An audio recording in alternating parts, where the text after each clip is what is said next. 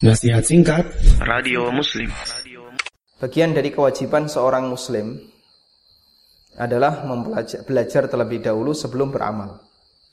Dan itu kaidah umum yang sudah kita pahami bersama sebagaimana yang dinyatakan oleh Imam Bukhari dalam kitab sahihnya Al-ilmu qabla al-qawli wal amal.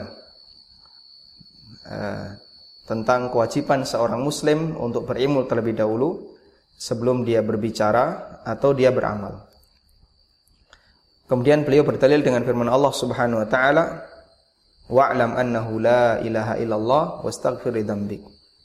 Ketahuilah bahasanya tiada Tuhan yang berat disembah kecuali Allah dan wastaghfir dzambik dan mintalah ampunan kepada Allah atas dosa-dosamu.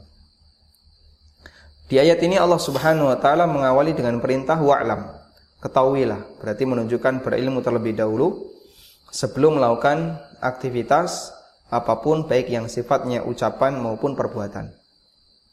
Karena itulah sangat baik sekali ketika seorang muslim belajar terlebih dahulu dalam setiap aktivitas dan kegiatannya. Sehingga kita perlu melakukan mukaddimah sebelum kita beramal yaitu mempelajarinya.